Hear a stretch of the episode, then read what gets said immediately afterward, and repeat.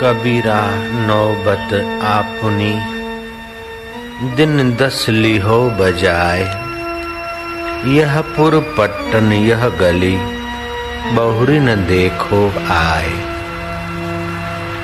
कबीर जी कहते हैं कि अपनी नौबत बजा लो हरि नाम की, फिर ये शरीर रूपी पुर और ये परिस्थितियां मिले न मिले कोई पता नहीं। कबीरा नौबत आपुनी, दिन दस लिहो बजाए। यह पुर पट्टन यह गली, बहुरी न देखो आए। मनुष्य जीवन दुर्लभ है लेकिन क्षणभंगुर भी है। शरीर अनित्य है, वैभव शाश्वत नहीं, और मौत सिर पर खड़ी है। कब कहां मृत्यु हो जाए, लेकिन मृत्यु होगी ये पक्की बात।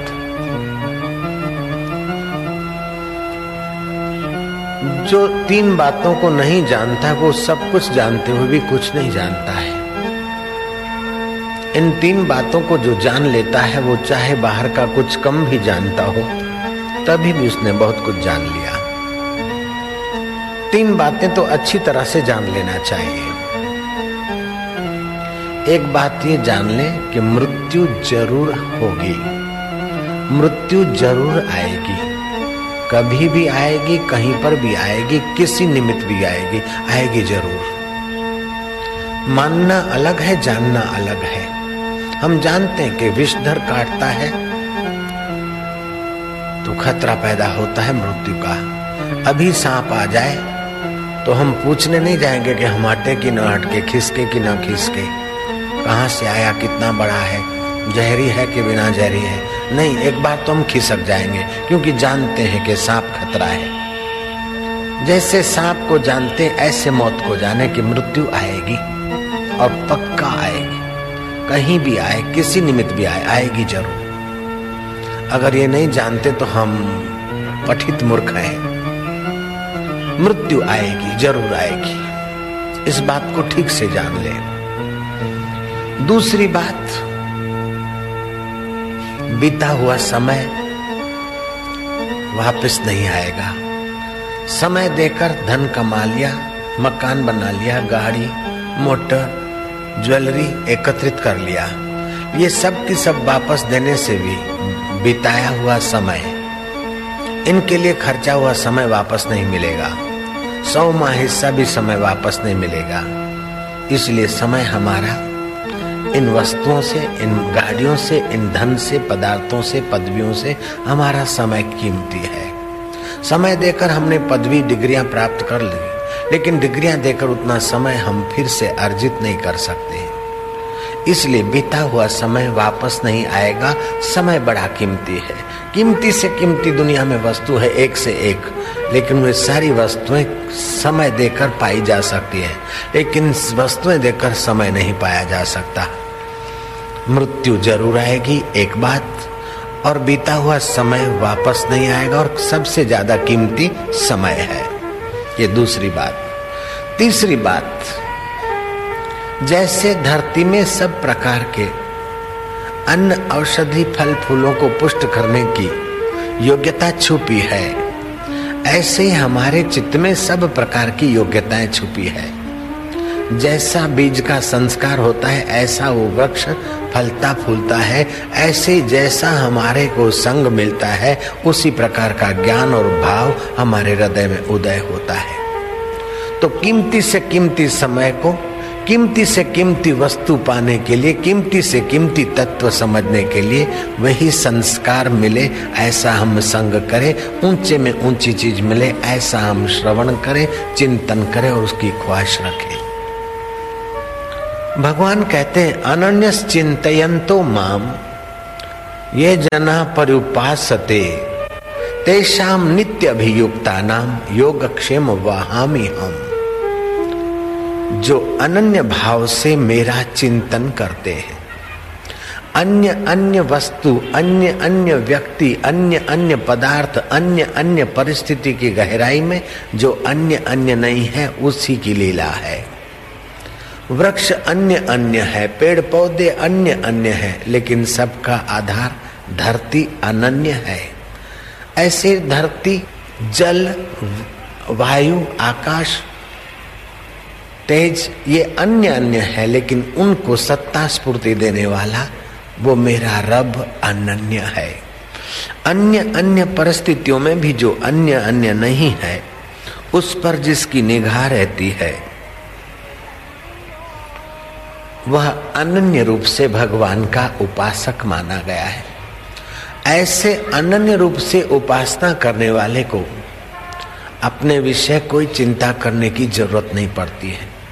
उसको उन्नति के लिए जैसी परिस्थितियां चाहिए, जैसा वातावरण चाहिए, जैसे संकेत चाहिए और जैसा संग चाहिए उसको स्वाभाविक मिलता रहेगा।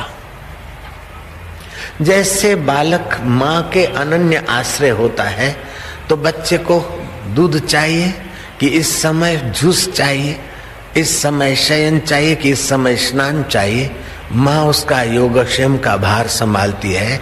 ऐसे जिसकी दृष्टि पर ब्रह्म परमात्मा पर टिकी है उसके उन्नति के लिए सारी जिम्मेदारी वो सर्वेश्वर ने अपने कंधों पर उठाई। आओ गीता के इस श्लोक का हम उच्चारण करें जो भगवान के श्री मुख से निकला है, आपके मुख से उच्चारित हो। अनन्यश्चिन्तयन्तो मां अनन्यश्चिन्तयन्तो अनन्यश्चिन्तयन्तो मां अनन्यश्चिन्तयन्तो मां ये जना पर्युपासते ये जना पर्युपास ये जना पर्युपासते ये जना पर्युपास तेषां नित्यभियुक्तानां तेषां नित्य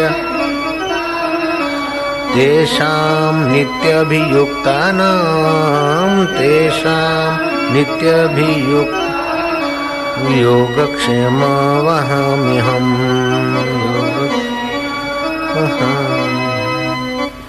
भगवान कहते हैं जो अनन्य भक्त मेरा चिंतन करते हुए मेरी उपासना करते हैं, मेरे में निरंतर लगे हुए उन भक्तों का योगक्षेम अर्थात अप्राप्त की प्राप्ति और प्राप्त की रक्षा, जो परिस्थितियां उनके उन्नति में प्राप्त होनी चाहिए उनकी मैं प्राप्ति कराता हूं और प्राप्त परिस्थितियों की, वस्तुओं की, उनकी मैं अपने सिर पर जिम्मेदारी लेता हूं।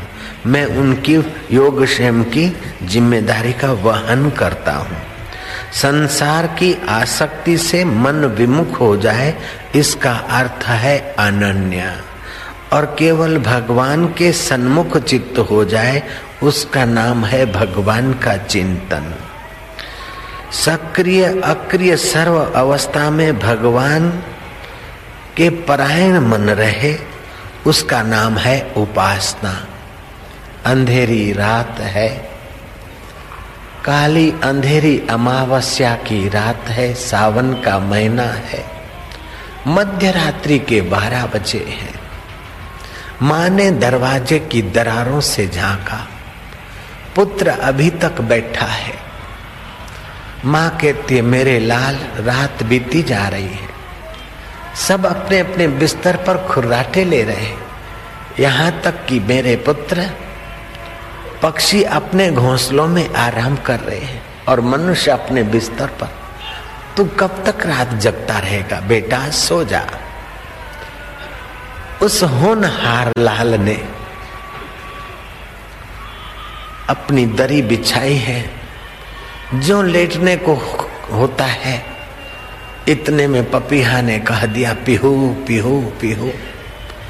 बिछाई हुई दरी संकेल लेता है, माँ को कहता है कि माँ तुम सो जाओ।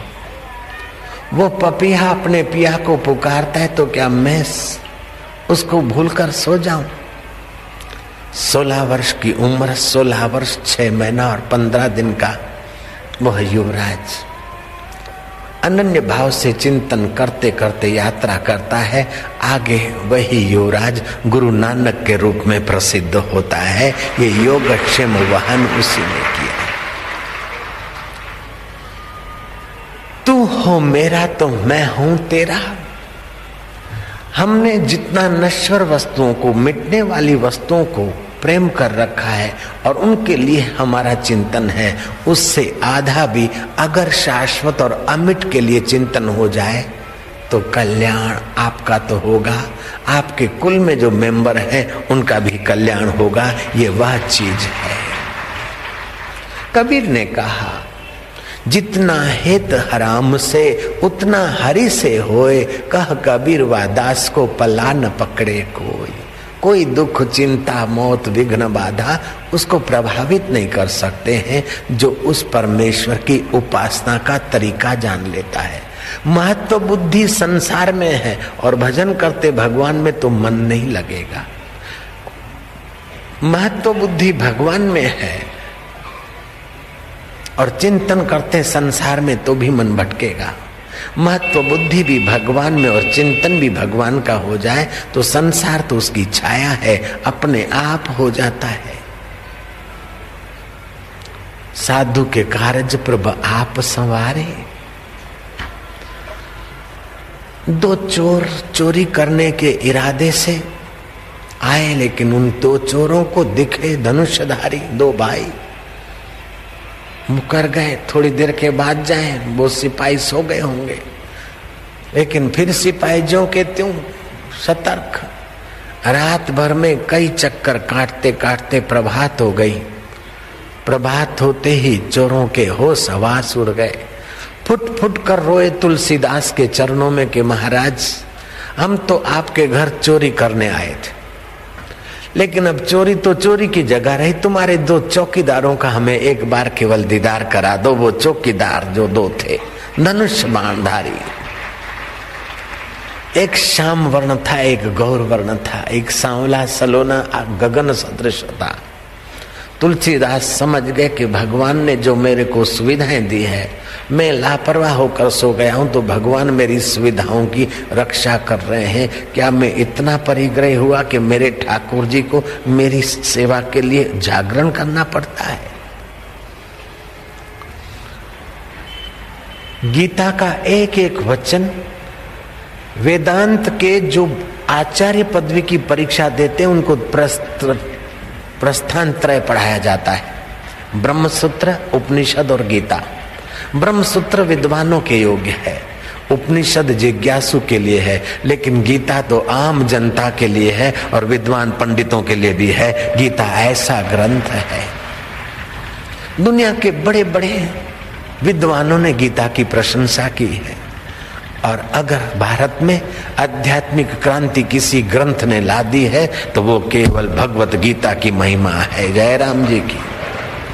नाचता, खेलता, गुनगुनाता जो अरण्य की विद्या है वो रण के मैदान में गीता ने बता दी। जो गिरी गुफा में योग साधा जाता था वह युद्ध के मैदान में योग का उपदेश मिल रहा है।